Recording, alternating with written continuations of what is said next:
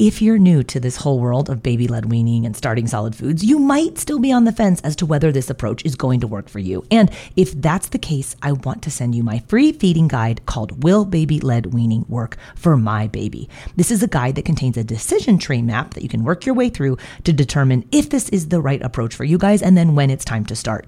Grab your copy of Will Baby Led Weaning Work for My Baby on my website at babyledweaning.co slash resources. I was doing my breakfast dishes this morning, turned the garbage disposal on, and then heard that terrible noise when you know something is in the disposal, but like you could totally tell the damage has already been done. Sure enough, it was an ezpz tiny spoon, totally shredded, which, if I've learned anything about these baby led weaning spoons from ezpz, is that the garbage disposal and the dog both love them. And I was bummed because it's one of my favorite colors that they make, the light gray line, which is called pewter. But my garbage disposal disaster, I guess it came at just the right time because ezpz is having their annual Mother's Day sale from this Friday to Sunday, so May 10th to 12th. You can get 20% off all of the ezpz feeding gear with the affiliate discount code BLWMOM on orders of $50 or more. So this is a great time to stock up at 20% off because my regular ezpz code is usually only for 10% off. So this bump up to 20% off is nice, but it's just for three days. So head to ezpzfun.com to grab tiny spoons, their tiny cups, and the best suction mats and bowls for baby led weaning. They have a really cool new bundle maker on their website if you want to group or piece a few items together or if you just don't want to think about it, then just grab one of the ezpz first foods sets. It has everything you need to give your baby a safe start to solid foods with baby led weaning. That code is BLWMOM for 20% off ezpz orders of $50 or more now through Sunday, May 12th at ezpzfun.com. And happy Mother's Day to you. When we allow them to do that, their eating is internally motivated. They're eating because they're hungry. They're eating because they enjoy it. They're eating because they're curious. They're eating because they see other people around them eating it. Hey there, I'm Katie Ferraro, registered dietitian, college nutrition professor, and mom of seven specializing in baby led weaning. Here on the Baby Led Weaning Made Easy podcast, I help you strip out all of the noise and nonsense about feeding, leaving you with the confidence and knowledge you need to give your baby a safe start to solid foods using baby led weaning.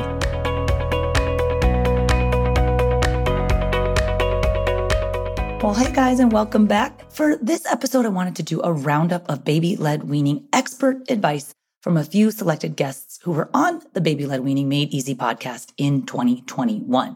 So, for those of you who listen, you may know I release two episodes each week, a mini BLW training each Monday, and then a guest expert interview episodes on Thursdays. And so, with the bonus episodes from the year added in, we had about 25 feeding expert guest interviews in 2021. And it's always hard to pick favorites, but I went through all of them and teased out 13 different pieces of advice from our experts that I thought would be particularly resonant for our audience. And our audience are primarily people like you, parents and caregivers of babies who are about to start solid foods or are currently making the transition to solid foods using baby led weaning.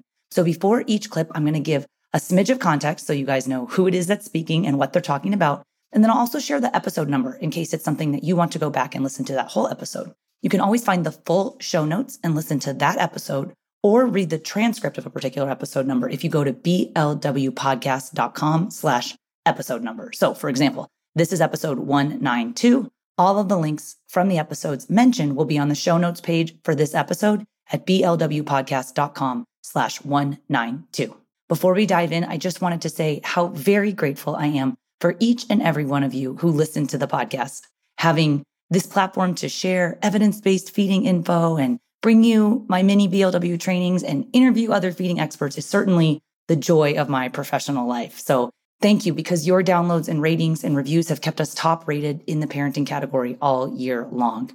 The end of 2021 was such a surprise, totally off the charts for us with regards to reach and rankings and it makes me so happy that you guys are finding this info and it's striking a chord. So thank you for telling your friends about the podcast. And I know so many of you, like me, are working parents. So a lot of you guys are listening to the podcast on your commute to and from work, or maybe you're a stay at home or work at home mom. You're taking in episodes when you're folding laundry or doing the dishes. So wherever you are when you're listening to this, I want you to know how grateful I am for you.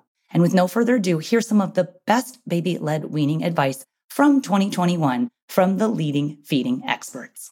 Okay, first up is none other than Gill Rapley, co author of the original baby led weaning book, the founding philosopher of the baby led weaning movement. None of the work that our team is doing here at the Baby Led Wean team would, of course, be possible without Gill Rapley's seminal work in the field. And so for that, we are eternally grateful to her and to her work. So Gill has been very gracious with her time here on the podcast. I was looking back, and in 2021, Gill Rapley was a guest on the podcast four separate times in four different episodes. The first of which was episode 100, where Gill shared a little bit about the history of baby led weaning. So here's Gill Rapley explaining why she was inspired to coin the term baby led weaning and how it originated. It was about feeding being done by the baby, not to the baby. And that, I think, was quite a big shift it was in line with what we were learning about breastfeeding, but it hadn't kind of permeated into the, the later aspects of feeding. Of course, what most people saw was simply a no spoons or no purees, because that was what it looked like in practice. But it's always been more than that. It's about trust between parent and child. I don't think there had been any recognition that we were often making eating so miserable for babies and then having to try and undo that quite a lot of the literature I looked at in the early days was around toddlers and older children, picky eating and food refusal, and so on. And time and again, I came across this golden rule, which was give the control back to the child. That's the way forward. And I just thought, why ever did we take it away in the first place? Amen. Why did we ever take control away from the child in the first place? Gill was also back on the podcast in episode 102 where she discussed the future of baby led weaning. There was so much good stuff in the episode. I had to split it into two. So in episode 102, we were talking about our collective efforts to reshape the infant feeding landscape such that our ultimate goals are that spoon feeding would be considered the exception moving forward and a baby led approach will be the rule or the norm. We're not there yet, but we're getting close. And here's Gill Rapley again. And depending on what study you read, they will tell you you have to introduce new food to a baby eight times or 15 times or whatever before he will accept it. I really struggle with that word accept. Where's the enjoyment in that? It's still so much of the language in the research is around um, getting babies to comply with what the adults want and assuming that babies don't want to eat. I mentioned before uh, when we were talking in our previous interview about the idea that we have to make eating fun. We have to just stop making it miserable. Babies will eat, they want to, but we also have to understand that their motivation for starting with solid food is probably nothing to do with hunger. It's to do with exploring their world and testing things out with their mouth and with all of their senses. And they discover by chance that this stuff tastes good, fills their tummy, whatever. But that's not their initial motivation. And all the time we make it about food itself. And then I think we're missing part of the way that we can understand babies. And I hope you guys caught that. She said when babies are learning how to eat, the baby's motivation for starting solid foods has nothing to do with hunger. We have to stop being so preoccupied with how much our babies are eating. We need to sit back, relax, and give our babies ample time to learn how to eat. BLW does give your baby that much needed space. Up next is another favorite feeding expert of mine, pediatric dietitian Rosan Meyer. Rosan specializes in food allergies as well as growth and measuring growth. And she was in episode 110 helping us understand why the recommendation that so many parents of smaller or prematurely born babies hear, which is that they need to start solid foods early in order to help their babies with what's called catch up weight. That's actually a terrible recommendation.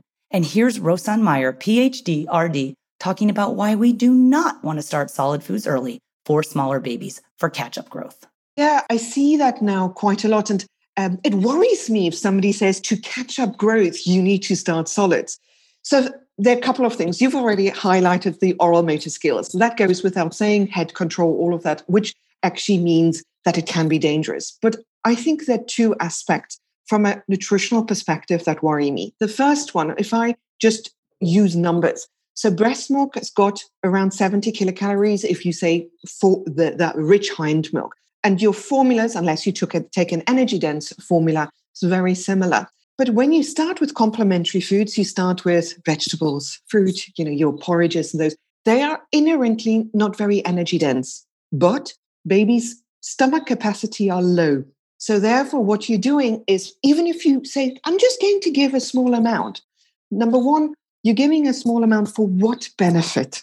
For 10, 15 kilocalories and three to four teaspoons, if I could have had, you know, an ounce more in terms of formula or in terms of breast milk. So, calorie protein wise, I would get much more. So, that's a wrong argument to say, okay, I'm going to use solids now for catch up. The next argument so, let's say your pediatrician actually or forces you, I want to say, says actually you need to start with the energy dense foods in a non allergic child that might be yogurts, cheeses, you know, anything that has got fats, protein, and calories. Then my second concern is that breast milk is the ideal source of nutrition. So when we measure what you want to give, you say breast milk has got 6% of energy as protein. The evidence that we've got at the moment is if, if you force a child to give too high a protein too early on, it actually uh, starts a cascade of metabolic responses within the child that increases the risk of obesity in later life.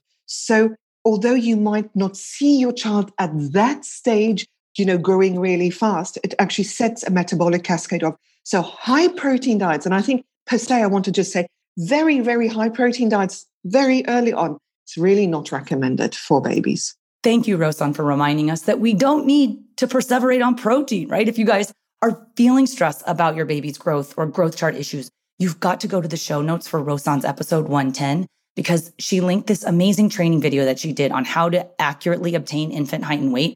And it's going to blow your mind because almost certainly it's being done improperly in your pediatrician's office. But the problem is, as she discussed in that episode, is that there's lots of things going on in a pediatrician's office and they're not necessarily willing to admit that obtaining height and weight is being done inaccurately. And I, as a feeding expert, don't want you to feel shamed or inadequate about your baby's growth because of inaccurate measurements that are driving inaccurate data on the baby's growth chart. So that video that Rosan did in the show notes page, it's at blwpodcast.com slash 1110. It's already been downloaded so many times. I'm so glad people are finding it and it's helping.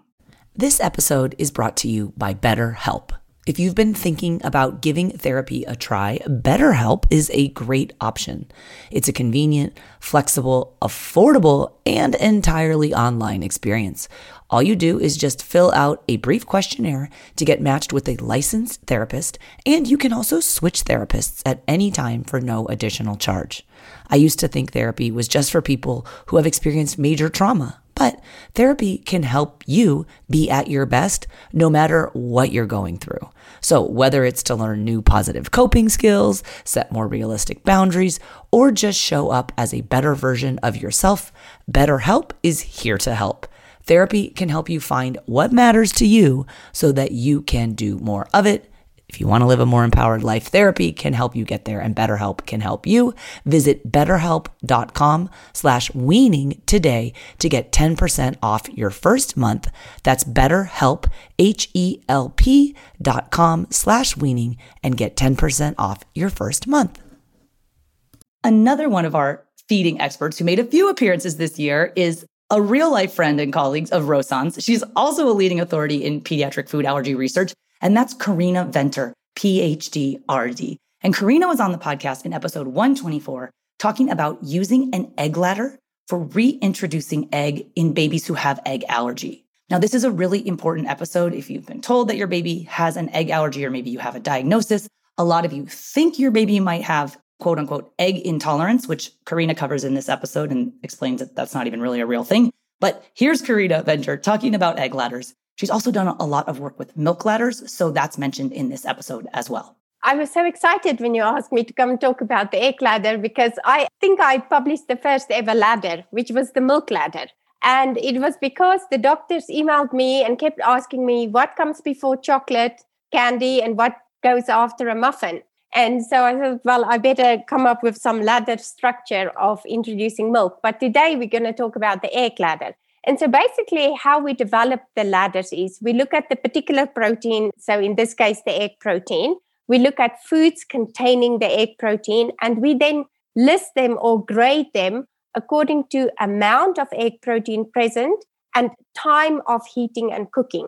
So at the bottom of the ladder, you would normally get a cookie which is well baked. It's got a very small amount of egg protein in, And then as you go up the ladder, you may end up with something like custard or ice cream, which has got a lot of egg in. It's heated at a very low temperature, which is about a 60 degrees Celsius, which I think is about 120 Fahrenheit or perhaps 130 Fahrenheit for only a limited number of times. So, so that's really how it's structured. Smallest amount of egg to highest amount of egg, and then highest temperature and longest time of cooking up to lowest temperature to um, lowest amount of cooking. Okay, and egg ladders for babies or children with egg intolerance or egg allergy? So, first of all, egg intolerance, you know, it's the definitions, um, again, that fascinates me.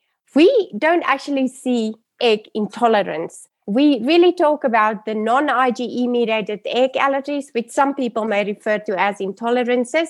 But I do want to make sure to say that, really strictly speaking, it's an allergy because it's mediated by the immune system. And then we have the proper IgE mediated or immediate type egg allergies. So, in most cases, these ladders are safest to use in the non IgE mediated egg allergy or the egg intolerances. We in the US do not use the ladders for IgE mediated egg allergies, but it is very successfully used in the United Kingdom, there's a number of studies coming out of Ireland soon where they use the egg ladders at home or in primary care in children with egg allergies. And it's also very successfully used in Canada. One thing I absolutely love about this podcast is being able to bring on feeding experts from around the world. So Carina is based in Colorado now, but she literally serves on every major international pediatric food allergy guidelines committee. She's always sharing what practices are being employed in different countries and why you may or may not see some of these in the United States as much. She truly has her finger on the global pulse of pediatric food allergies. And we had a lot of food allergy content on the podcast in 2021. I was honored to have another leading pediatric food allergy expert join us, Dr. David Stukus. Dr. Stukus is on social at Allergy Kids Doc. He is a great wealth of info. He's got a great sense of humor, and he has that unique trait that I really wish more researchers and physicians also shared. He takes complicated medical information and puts it into actionable steps that we can take with our babies in real life. In episode 125, Dr. Stukus and I were discussing why false positive results in food allergy testing are so common. And this was in response to some previous conversations around parents who we know are getting marketed to really heavily by supplement companies these days. And these supplement companies are preying on parents' fears about introducing allergenic foods. And the companies promote these expensive supplement stick packets and powders that you need to mix into milk when we all know that babies can safely eat real food versions of the allergenic foods. We don't need expensive supplements. So here's me asking Dr. Stukus about what ends up being the resultant fear of food allergies that's now like inherent in parents today and what sometimes manifests in their desire to blanket test for every food allergy under the sun.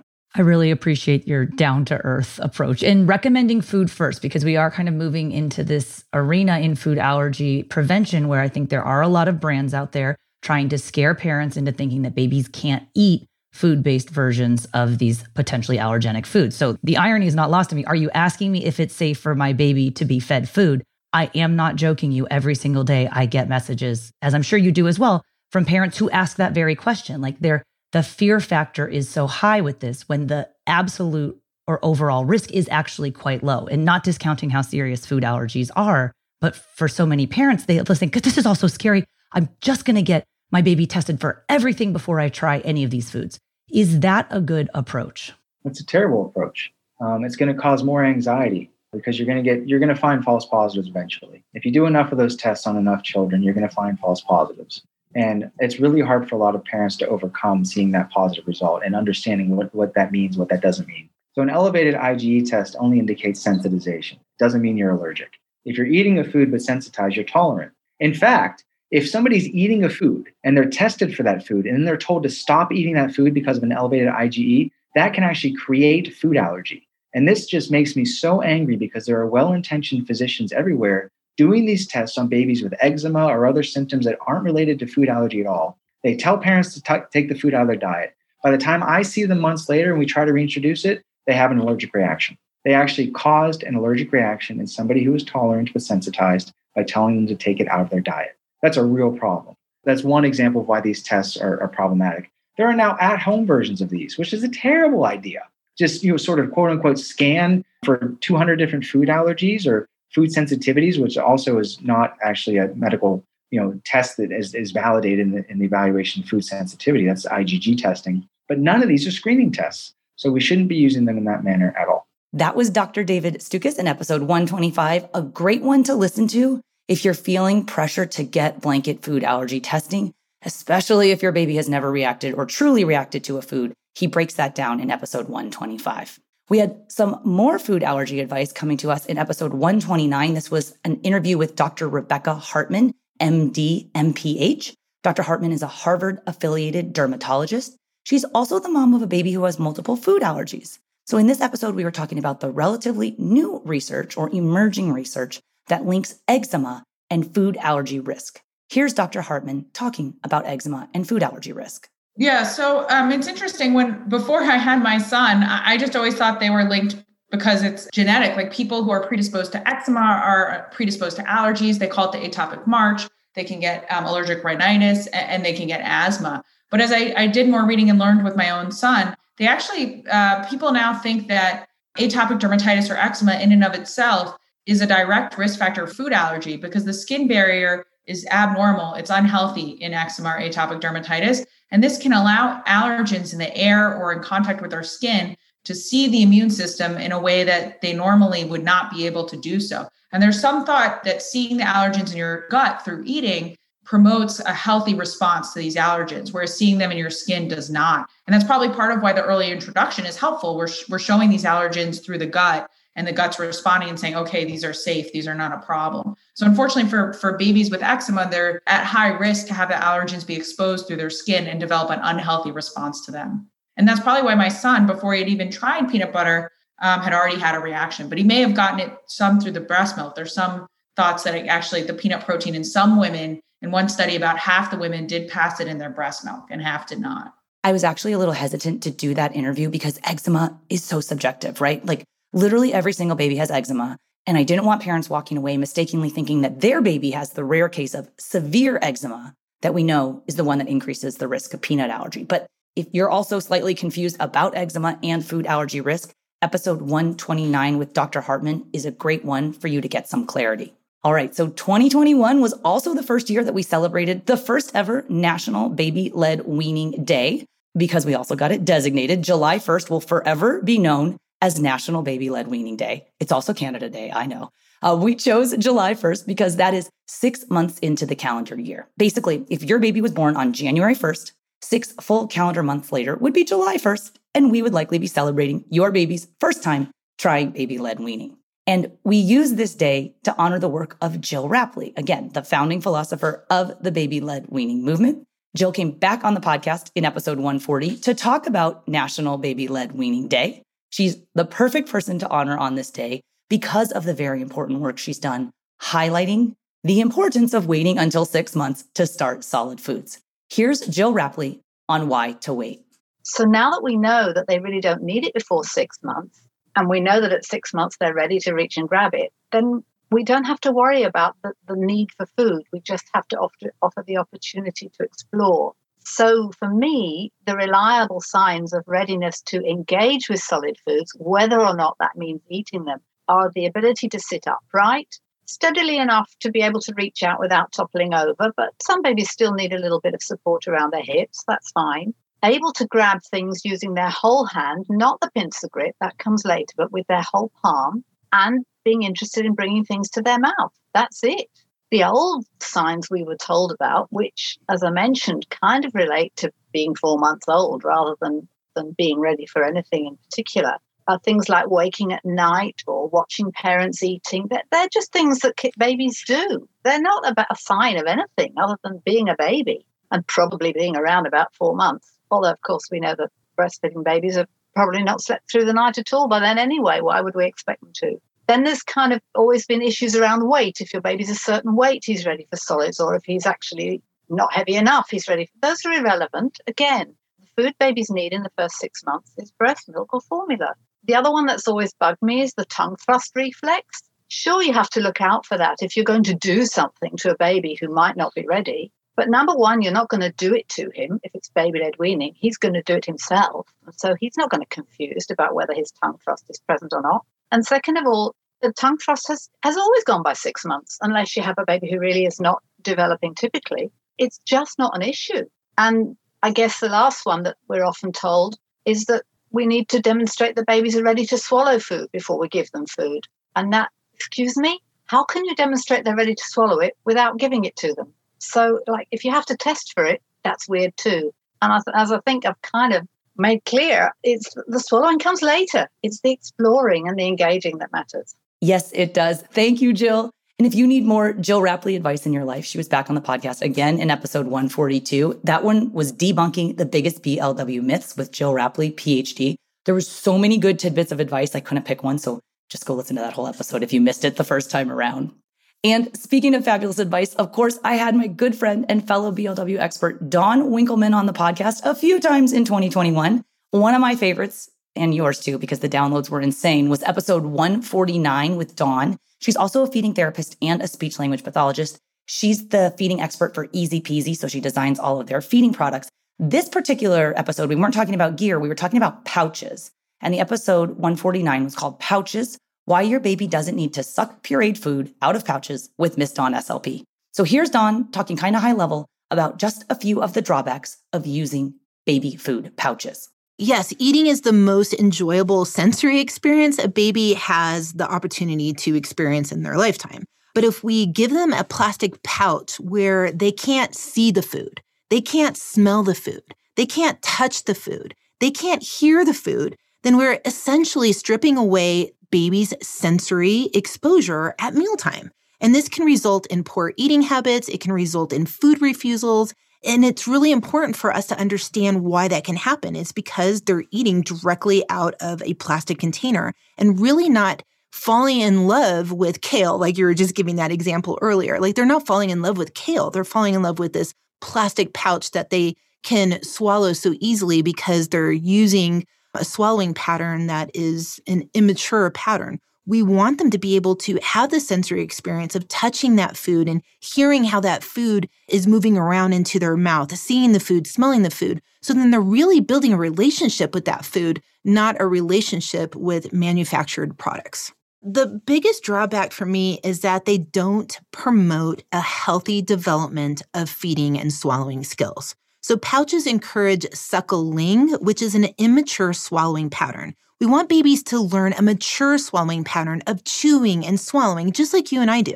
When babies are consistently given pouches, they tend to have trouble progressing to finger foods and usually need a CME for feeding therapy. So we know that studies show that a late introduction of soft, appropriately sized strips of food is associated with picky eating and other feeding difficulties later in a baby's life. And this can happen when babies are given pouches so frequently. If it's an occasional, you know, pouch here or there, I just ask families to pour that into a bowl or offer it onto a baby led spoon. Hey, it's Ryan Reynolds, and I'm here with Keith, co star of my upcoming film, If, only in theaters, May 17th. Do you want to tell people the big news?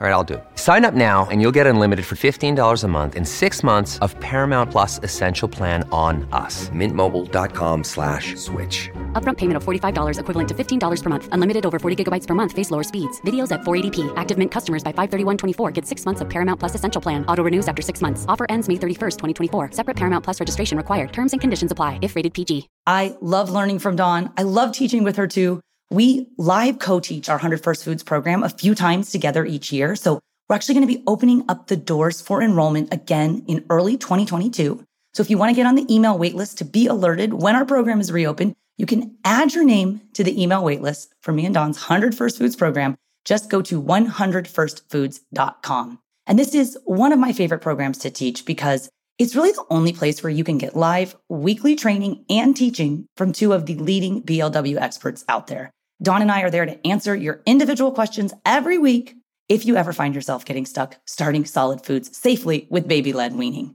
So, again, that site is 100firstfoods.com to get signed up for me and Dawn's joint email list, and we'll let you know when our live 100 First Foods program is open again. Now, one of the foods you will not find on my 100 First Foods list is white rice cereal. I had the opportunity to interview a personal hero in the field of infant feeding, pediatrician Dr. Alan Greene. He's the founder of the White Out movement. And in episode 160, we tackled the topic of why white rice cereal should not be your baby's first food with Dr. Alan Greene. Here's Dr. Greene talking a little bit about the drawbacks of utilizing white rice cereal in infant feeding and why he's working hard to get his fellow pediatricians to stop promoting it as a first food for babies. Another thing that I think could be really helpful is to think through why do we feed babies solid foods in the first place? And pretty much there are three reasons. One is to provide nutrition right then for that exciting time of life, but they're already getting the nutrition they need from breast milk or a great formula if they need to. And the white rice cereal doesn't add anything to that. The second reason is to create a great microbiome. The microbiome, the beneficial bacteria in the gut, are established in those, that first year or two, and it's by the food that you're feeding them. And uh, white rice cereal is building the wrong kind of microbiome. And then thirdly is to teach the flavors kids are going to love. And you don't want to teach kids to love processed white flour. All right, so we've got obesity in the metabolic situations. We've got the flavor and taste acquisition. We've got the wrong type of microbiome. What else can we add to the list of reasons why we don't want to feed? I mean, I would add cost because it costs extra money to go and buy a special food for a baby when you could just be feeding foods that the rest of the family is eating. What beyond that? I mean, well, another really good one is arsenic. Okay. Rice is a plant that, that tends to pull out whatever's in the soil, which can be a great thing if the soil is, is good and not contaminated. But much of the processed rice cereal does have arsenic in it. Both the FDA and the Academy of Pediatrics have recommended minimizing the amount of rice that kids get in the first year. Dr. Greene is so right. There's not any food that we want to feed to a baby every day, but especially we need to steer clear of rice foods because of that potential for arsenic toxicity. Even if you're talking organic rice cereal, it doesn't matter. The risk is still there. The next expert on the docket is Marsha Dunn Klein, the lady who literally wrote the book on pediatric feeding. Marcia is an occupational therapist She's a feeding therapist, the founder of the Get Permission Institute, and she joined us on episode 170, which was also one of the most downloaded guest interviews of the year because she was talking about everyone's favorite topic sensory issues. That's right, Sensory 101 What Motivates Babies to Eat with Marsha Dunn Klein.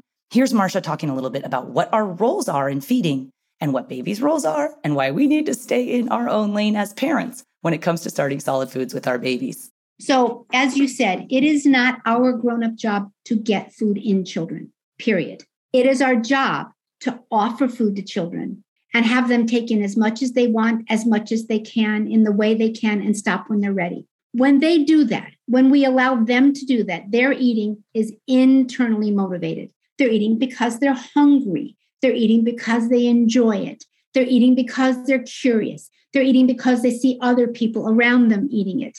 They're eating because it's interesting. And the first part of that that I went through quickly was they're eating because they're hungry. So one of the things we want to do when we offer children food is initially we're just we're offering food at various times during the day, but gradually that kind of blends itself into a structure of here's a meal and then here's a break and then here's a meal and then here's a break. So children have the opportunity, the privilege of being hungry at a mealtime because sometimes families get pretty excited about sort of offering food all day long food and drink and juice and food and snacks and all day and when kids don't have the privilege of having some hunger at a mealtime they're not quite as motivated to try some new things so from a motivation perspective we would like that motivation to be internal coming from the child what can happen unfortunately is that some parents some grown-ups sort of emphasize the external motivators. Eat this and you can have a sticker. Eat this and then you can have your dessert.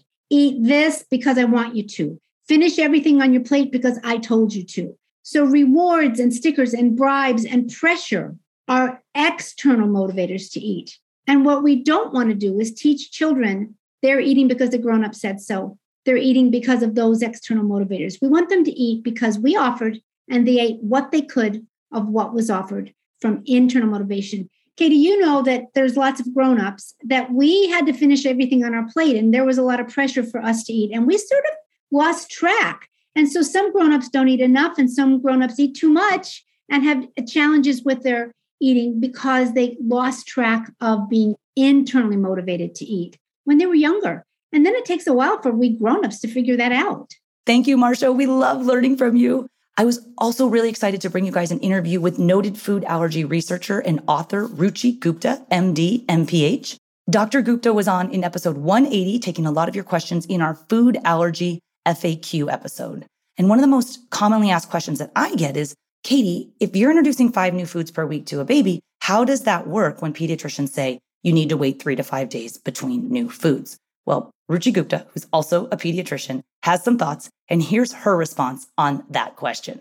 So, regarding the three to five day wait, I mean, this is a huge pain point because still in American Academy of Pediatric publications coming out this year, it says wait a few days between new foods. And I think it's so important that the leaders in feeding and food allergy are out there saying, listen, there is absolutely no data to support waiting three to five days between new foods. And I was curious just to your thoughts or to hear your thoughts, because if we know the vast majority of allergic reactions to food occur within minutes and up to no more than two hours following the ingestion of food, where in the world is this three to five day wait thing coming from? Like babies cannot achieve diet diversity that they need if we're waiting five days between introducing new foods. And how can we get rid of it is my bigger question. Well, if you figure that out, I'm ready to serve on that committee with you, right beside you, because we do need to get rid of it. And there is no data. You know, when we did the study with pediatricians, we searched literature, we went to books, we were trying to find anything to show the value of waiting such a long period of time. And we couldn't find anything. I don't know if it was from industry when we started bottling foods and, and you know, it took a couple days to finish a bottle. I don't know where it came from or who started it, but no data that we can find. So totally with you.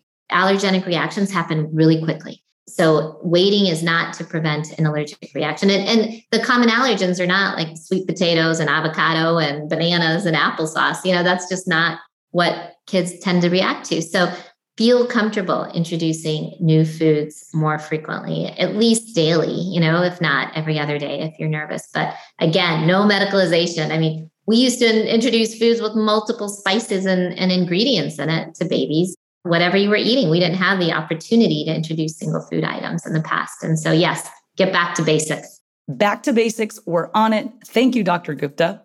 Wow. Okay. So much great advice from these feeding experts last year. I wanted to say thank you to everyone who came on the podcast in 2021 and shared their time and talents with our audience. Your work and your research and your practice is so important to us as parents and other credentialed feeding professionals who listen to the podcast too. We're all working together to help parents and caregivers give their babies a safe start to solid food. So you're all honorary members of the baby led dream team, right?